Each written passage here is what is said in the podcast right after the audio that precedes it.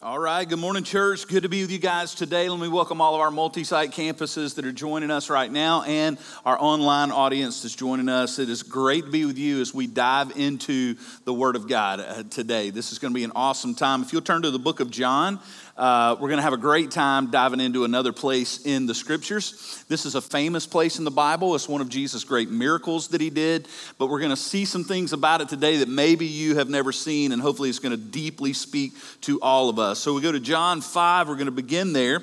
This is Jesus. A lot of people believe this is Jesus' first truly public miracle. Uh, he had worked another miracle. He had worked the miracle of turning water into wine, but it was more private. This one's out in the open, you're going to see. So, John 5, 1 through 3 says, After this, there was a feast of the Jews, and Jesus went up to Jerusalem. Now, there is in Jerusalem by the sheep gate a pool in Aramaic called Bethesda, which has five roofed colonnades. In these lay a multitude of invalids, which would be people who are blind, lame, and paralyzed, people who are debilitated. They are sick in ways that are really, really harsh, really, really changing their lives. Now, a few things we need to get out of what we just read. First of all, Jesus is going up to Jerusalem with tons of other Jewish people because there's a feast. Now, John does not tell us which feast it is, it's just a feast which next week we're going to study another time that Jesus went to Jerusalem, John writes about. So, whenever there was a big feast, just like most of the Jews would, you go back to Jerusalem. Okay, it was party time. Time to have some fun in Jerusalem, okay? Thousands on top of thousands, the, the, the city we flooded with people. One of the famous places in Jerusalem in these ancient times was the Pool of Bethesda. It was ornate. Some believe the Romans may have been the ones that actually built all of this. There were colonnades, there were these big columns. And for a long time, they could not find this. Archaeologists couldn't find it, and they were like, hey, this doesn't look good because something this big and massive, we would find it. And so they started criticizing the Bible, and then sure enough, they were just digging in the wrong spot. And then they found this sheep gate that John talked about, and guess what they found next? The columns. They found the colonnades, and they, all of this is there right where they said it was. So you can believe your Bible, okay? So, pretty amazing. You can go Google all that. They were much louder in their criticisms than they were their retractions, just to let you know, okay? And then at this place were all of these people. Now, why were all the sick people going there? Why did all the sick people go to these pools? Well, verse 4, which is not in some of your Bibles, and it is in some of them, tells you why. And I want to explain to you what's going on here. If you have an ESV, which I tend to use, verse 4 is not there. It goes 3 to 5. Your NIV will have a four in it if you have an NIV version, but it probably has a footnote about it. Why is that? And this, I love this because you can, you can trust that God in His sovereignty has preserved His word. So, when earlier versions of the English translations were done, the earliest manuscripts we had at the time had this verse 4 in it. Let's read what verse 4 says. It tells you why these people were there sick. They waited for the moving of the waters in the pool. From time to time, an angel of the Lord would come down, stir up the waters, and the first one into the pool after each such disturbance would be cured of whatever disease they had. Now, let me help you understand what's going on here. When they started doing the ESV and some other versions of the Bible, they had found earlier manuscripts. So, King James Version and some of that was done off of manuscripts, and then they found earlier ones to further uh, validate the Bible and give us accuracy in our translations. And when they got these really old versions of John, like almost to the very original, they found that verse 4 was not there. And almost universally, scholars now believe that what happened was one of the translators was putting a footnote there to tell later people why sick people would run to the pool. Because there was a legend that an angel would come down and stir the water and so they had this legend that if you got in the water, it would heal you. Two things going on here. The pools, they think, were fed by natural springs, which means every now and then they'd bubble. And when they would, sediment would pour in, which would change the color.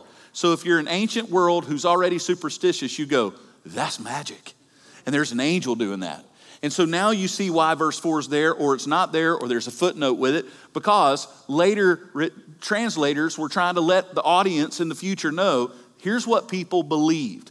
Let me tell you, what this was was a fake. The, this is not how God works. Do you think God would stir up water and then make a bunch of sick people race to see who got in quick enough? Does that sound like your God?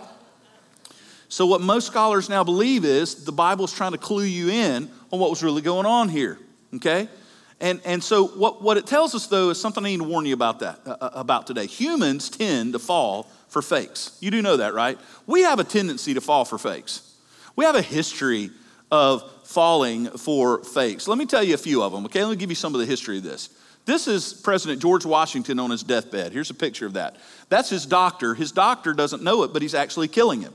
George Washington's very sick, but they're making it worse because doctors in that time believed wrongly that you bled people to get them well. So they're literally cutting and bleeding George Washington to death, thinking they're pulling the sickness out of him. And the first president of the United States was able to defeat the biggest army in, in the world, Britain, to get us freedom and found our country, but he couldn't beat that doctor who believed stupid stuff. You know what I'm saying?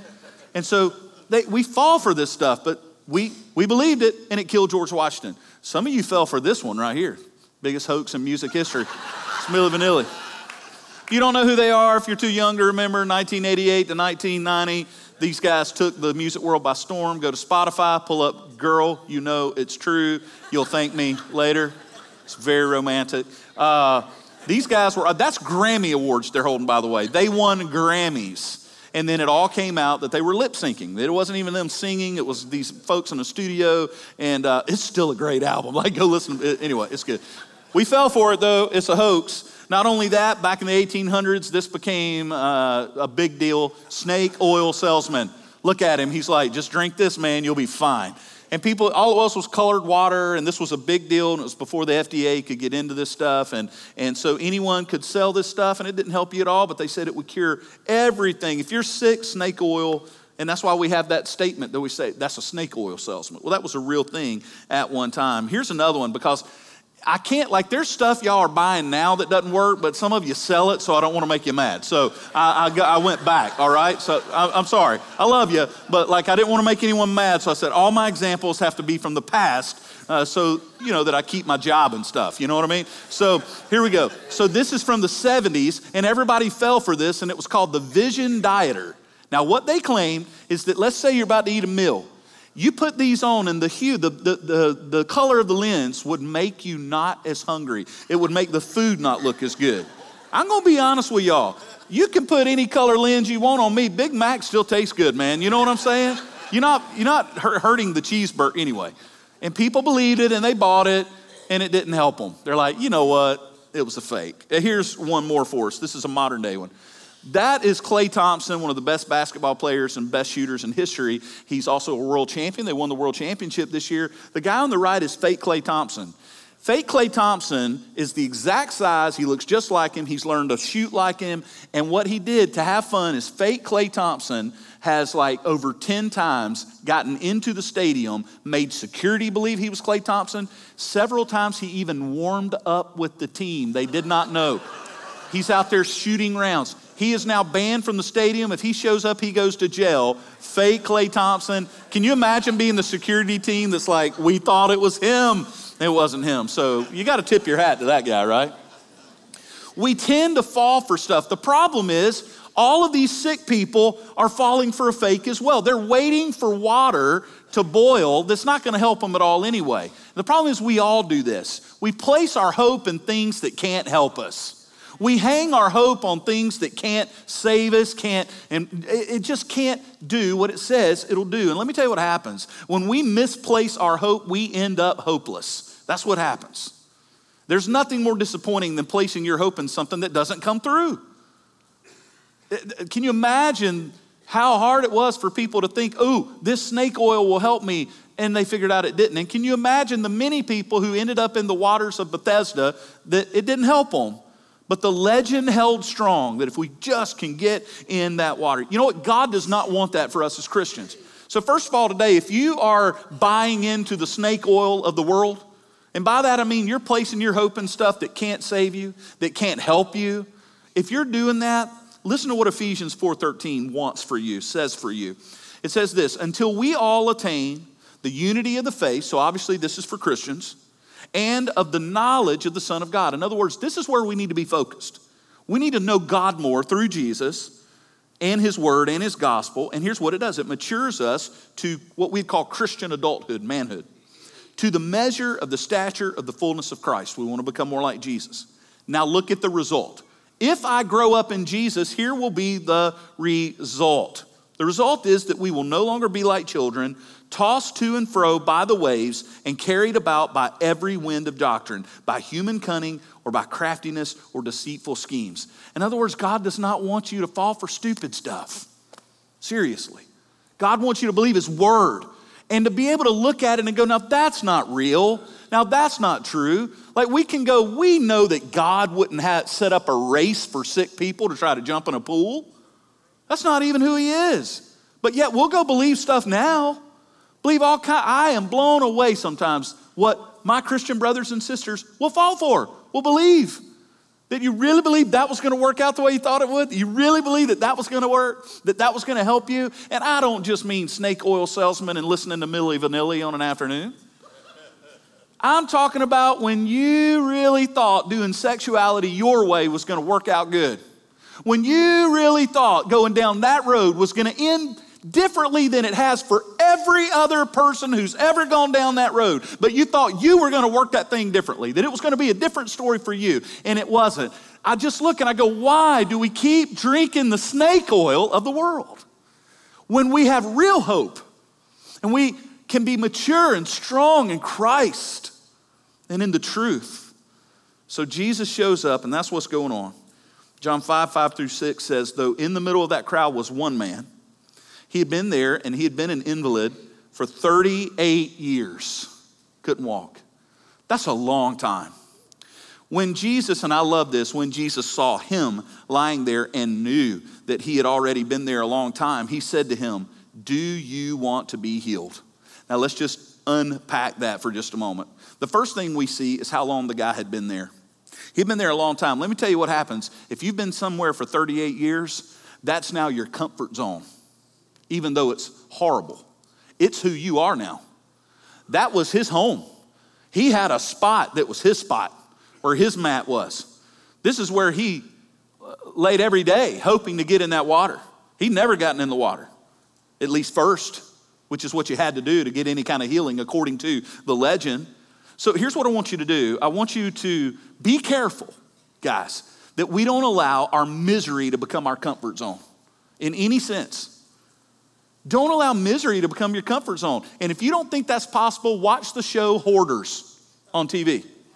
And if you've ever watched it, you go, Why are you living this way? And the reason they won't break out of it is because they are comfortable with it. And before we start busting on the hoarders, people, let me just say uh, many of us in this room will not take a step to fix our marriage because at least we're comfortable in the misery. We just go, Well, this is the way it's going to be. Well, this is the way my family's going to be. Family's a mess, and you go, well, this is just kind of who we are. Kind of who we are. It's kind of how our marriage is. We don't like each other, but at least we're together. That is love right there, isn't it? It's what we were all hoping for. Many of us walk in misery. Let me tell you what'll happen. What'll happen if you keep laying around, walking around, wallowing around in your misery, whatever area of your life that you find it. If you keep doing that, you'll wake up one day and it'll be 38 years later and it's who you are now. It's you, it's your story. And you've just let it go and go and go. What I love is that Jesus does not just see a crowd of people, he sees the guy who needs it more than anyone. See, Jesus knows your story and he wants to change it. I love that the Bible says out of all those people, Jesus knew him. Jesus walks in, there he is, walks right over to him. He knows the guy that's been there the longest, that's never gotten to the water first to realize that it was just Milli Vanilli, that it was just lip syncing, it was just snake oil. He's never gotten there, so he's still believing if he could just get there, right? Jesus saw him, and I love that. So many of you in this room and at all of our rooms and online, you think in this big world, I just don't matter. I, I'm a blip on the radar screen of humanity. That is not true of Jesus and you. He knows you, He knows your pain. He knows what you are going through. He knows your fears, your anxieties, the thing that's facing you. He knows intimately your thing and my thing that we're all dealing with. And I love that about Jesus. Not only that, I love that he comes and meets the guy where he is. He doesn't taunt him. Notice he does not say, hey, man, you know what you need? You need more tricep exercises so that you can drag yourself over to the pool. So he doesn't offer him self improvement. That's not what he's going to do here. He's going to offer something greater. He wants to change his story, he doesn't want it to stay the same. If your marriage is in a mess, God wants to change that. And He can change that. He has the power to change that. And if your internal spiritual life is a mess, He has the tools to change that and wants to. But if you keep running to bubbly water instead of to Jesus, if you keep running to a million other things to try to change things instead of Jesus, you're going to keep coming up empty handed. And we run to all kinds of bubbly water, don't we? We all have our pool of Bethesda. We think if I can just make enough money. You know how many miserable rich people I know? Right? Because you know if you're miserable and you get rich, now you're just miserable with a bunch of money. You're just miserable with more toys, miserable on a nicer boat, miserable in a bigger house, miserable with a more expensive dog, you know, nicer car. Misery, no, it knows no bounds. So we find all kinds of bubbly water to run to. If I could just have this relationship, so we jump. If we could just do this, and we, we become consumers of bubbly water. And bubbly water never really changes your life, does it? Only Jesus can, and he offers himself. See, the gospel, in the truest sense, the gospel itself is the true story that changes our story. His story changes our story. It changes families for generations. It changes your biggest mistakes into your testimony. It changes your biggest obstacles into your biggest victories. This is what Jesus does when we'll come to Him. This is a message of hope today. For all of us, and we all have, who have fallen into the snake oil trap, we now have hope to go, hey, you don't have to do that anymore. Just come to Jesus. He can change your life. I love that anonymity stops at the feet of Jesus. You are not anonymous with Jesus. You're not forgotten, you're not invisible, you're not just one of the crowd. You matter to Him. Every little piece of you, every little part of your life matters to Jesus. So Jesus says to him, Do you want to be healed? And I find that initially to be a bit insensitive. Would you like to walk again? Be like, Jesus, for real? That seems so harsh. Jesus is asking the question because remember, Jesus knows this man. See, what you see is a sick guy lying on a mat. What you don't know is that Jesus sees a man who's comfortable on the mat. Jesus sees a man who now that's who he is. This is his place, this is his norm, it's his life, it's his default mode. It's what the computer system of his life just goes back to. This is just who I am. I'm going to drag myself around on this ground until I die trying to get in that pool. Is who I am. Begging for a little bread, begging for a little money. I'm just a beggar who can't walk. This is who I'm always going to be. So Jesus looks at him and says, I need to know, do you want to be healed? Because you're not going the direction where healing is. That's not going to do it. The sick man answered him, interestingly, Sir, I have no one to put me into the pool when the water is stirred up. And while I am going, another steps down before me. In other words, a couple of things here. First of all, notice he does not say, Yes, I want to be healed. Do you want to be healed? The answer should have been, Does Billy Graham have a quiet time? Wait, Billy Graham wasn't born yet. We're talking ancient. My bad. Does the sun rise every day? Yes, I want to be healed. He doesn't say that. Instead, he tells him his sad victim story. I, I would be healed if people didn't keep getting in my way. It's just who I am. I'm comfortable. This is who I am. If I could just get to the pool, notice that the one who can heal him is standing in front of him, and yet this guy looks right past real hope to the thing that can't do anything for him. The thing, the person that can change his life is standing right in front of him, and he's going to look right through him to a pool that offers nothing. Isn't that a picture of humanity? We'll run to a million different wells before we come to the well that never runs dry of Jesus. We'll try a million different things before we finally come and surrender and go, okay, gotcha. It's like when I was a kid and I'd wrestle my dad, my dad had this thing where he's like, You are going to say, I'm your daddy. That's going to be it. Who's your daddy? I'm your daddy. And I would try everything. And my dad had been a police officer. It wasn't fair. He was like Rambo with tools, you know, and he was an MMA fighter before they had MMA. He had learned all this stuff. He had prep. My dad could make me beg for mercy by just like grabbing me right here. And so there'd be a moment where no matter what happened, I'd finally go, You're my daddy. You're my daddy. What's that? Say it louder. You're my daddy. Right? Life will do that to you where finally we look at him and we go, All the other things I've tried, I need you. And that's what Jesus is trying. 38 years, man. Do you want to be healed? It's an offer that the man literally can't. Charles Spurgeon says this the people who were around that pool, they were so taken with their own way that the true way was neglected. The true way was totally neglected. Proverbs 14 12 says, There is a way that seems right to a man, but its end is the way to death. It's the way to death. Our way, the things we chase, the things that we think will give us hope, they just can't do what Jesus can do for us. So look what Jesus says to him. John 5, 8 through 9, Jesus said to him, Get up, take up your bed, and walk.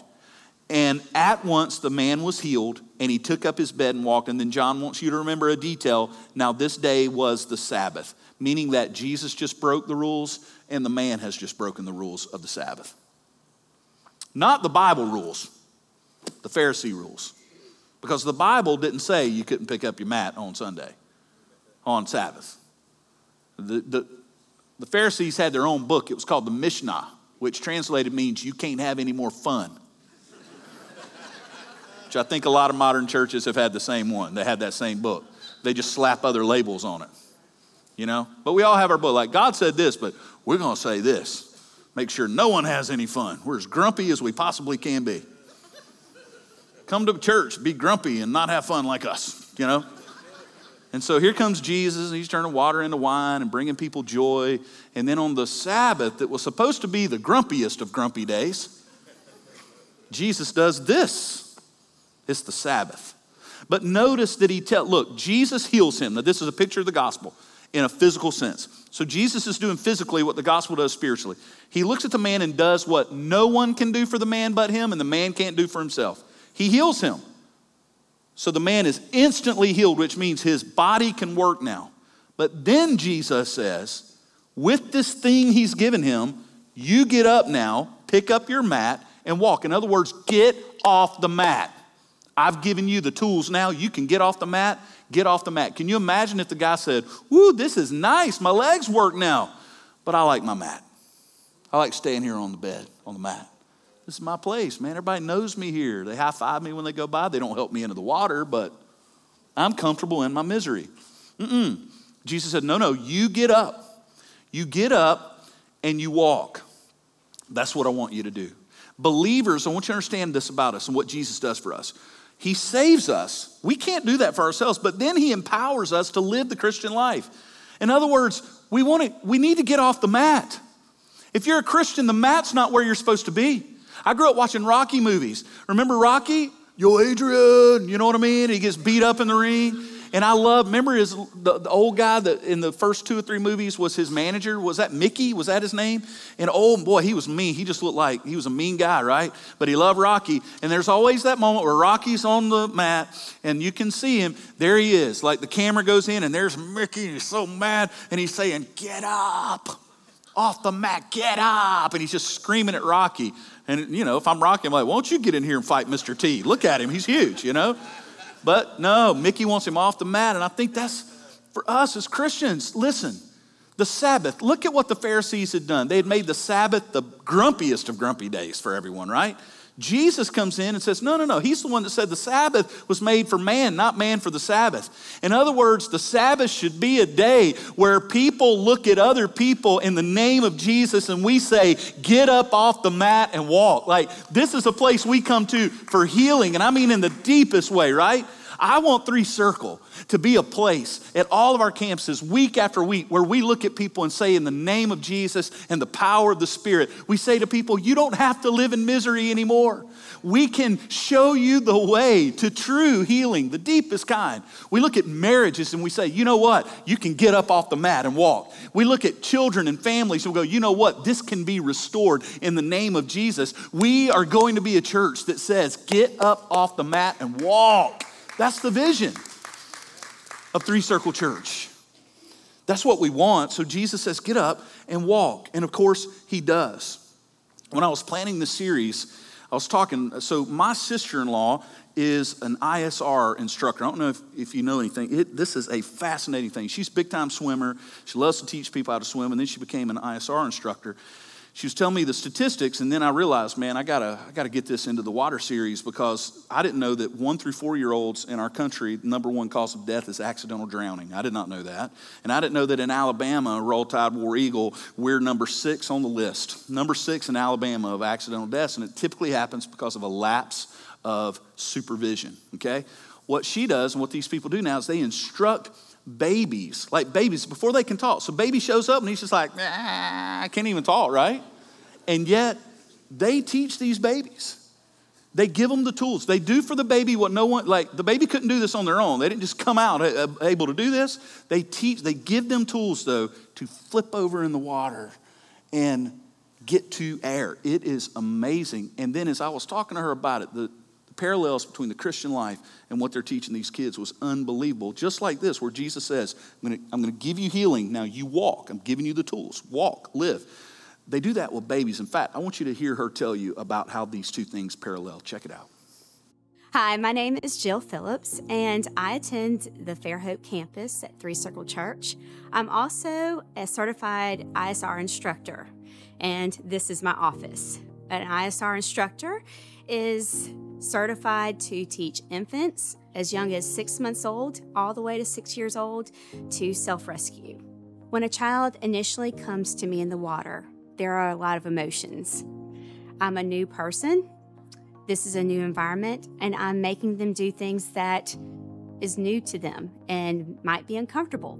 When they start their lessons, they may be kicking and splashing and getting water in their face, which is not a great position to be able to relax and get air and that's what my job is to do is to show them where rest is where air is. Um, they may be screaming and crying and that's depleting their lungs of airs which is another way that a child will float is to be relaxed and have lungs full of air. And so we give them the tools they need so that whenever they do enter the water that they know what to do, how to do that rotation, how to hold their breath, all the things that they need in order to be successful. In the same way that I teach these children every day in the water, God teaches us and He gives us the tools we need to live the Christian life through prayer, His Word, the Holy Spirit. He's given us the tools that we need if we encounter any kind of problem in our lives. Years ago, we were in Disney, one of the happiest places on earth, with our family, and we were all swimming. And all of a sudden, we couldn't find my youngest son, Nolan. And the fear that came upon me as the lifeguard blew the whistle to clear the pool to search for him is like nothing a parent wants to hear. But the great thing about the Christian life is that we don't have to fear that we have God, we have His Word, we have Him to, to guide us. The great thing is that Nolan was fine, he was just in the bathroom. But the fear that I felt, I don't want another parent to have to go through that fear. And that is why I'm passionate about teaching children the tools they need in order to be able to save themselves in the water. In the same way, God doesn't want us to fear. He's actually given us the tools we need so we don't have to fear. So be encouraged today. Mm, yes, it is fascinating to see how they do this. And I was thinking about the fact that God has given us tools as well to not have to be afraid, to not have to succumb to the culture, to not have to succumb to the waters that we deal with. No, we, are not, we're not living off of snake oil here, man. We've been given the power, the same power that raised Christ from the dead, the Bible says, is in us by the power of the Spirit we can live the Christian life because of what Jesus has done for us. The problem is, is that we often go everywhere else but Him. Now, I want to show you the end of this story because we, we, we got a couple of things wrong here, and we're going to put the, the verse up here. It is John 5, but somehow John 7 got on your handout. So if you look to the screens, you can notate it on your handout. Here's what happened next. So the guy picks up his bed, and the Pharisees get mad at him, of course. They're like, hey, you can't do that on, on the Sabbath. And he's you know, you can imagine he's having a real hard time even listening to them. Because I don't know if you notice this. I can walk, you know, and they're all mad. And then they say, Well, who did this? Who did this for you? And Jesus has stepped into this massive crowd. He has disappeared into the crowd. So the guys can't find him, and they keep telling, Who is it? And so that whole interchange happens. And then the guy's walking out the way Jesus told him to, and Jesus finds him. And it says, Now the man who had been healed did not know who it was, for Jesus had withdrawn, as there was a crowd in the place. Look at the next verse. Afterward, Jesus found him in the temple, and look at this interchange. Jesus, first of all, celebrates. He says, See, you are well. The exclamation mark there is telling you, Jesus is like, Look at you. Look at you, big guy. Awesome moment, right? But then he says this sin no more. In other words, that's important, but what's more important is your heart. Sin no more that nothing worse may happen to you. Now you look at that and you go, is Jesus threatening him? No, no. Jesus is saying, if you think paralysis of your legs is bad, you can't imagine what living the rest of your life without me, without knowing me, without walking with me. Paralysis of your heart, your spiritual life is way worse. That's what he's saying.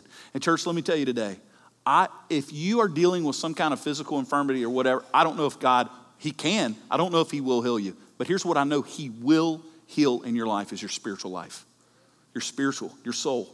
He will do that.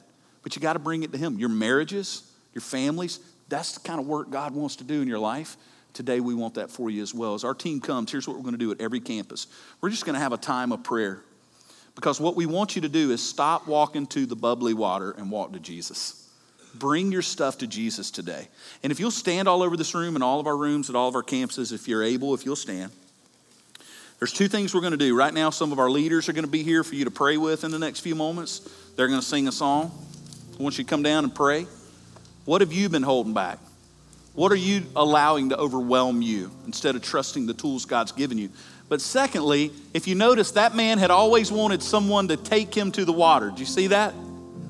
And today we wanted to do something unique. If you know someone in this room who you know needs prayer, you know they're going through a lot, I'm going to ask you today, we never do this, I want you to go to them.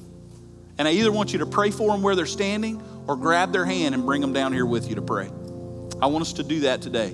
If you know someone in this room who you love, even if it's your spouse, I want us to pray for one another as well. And then our team is here to pray with you as well. Let's let's go to Lord. Lord, I pray that when I say amen on this prayer, Father, that you would draw people to you at every campus so that we can find true healing. In Jesus' name, we pray. Amen. You come.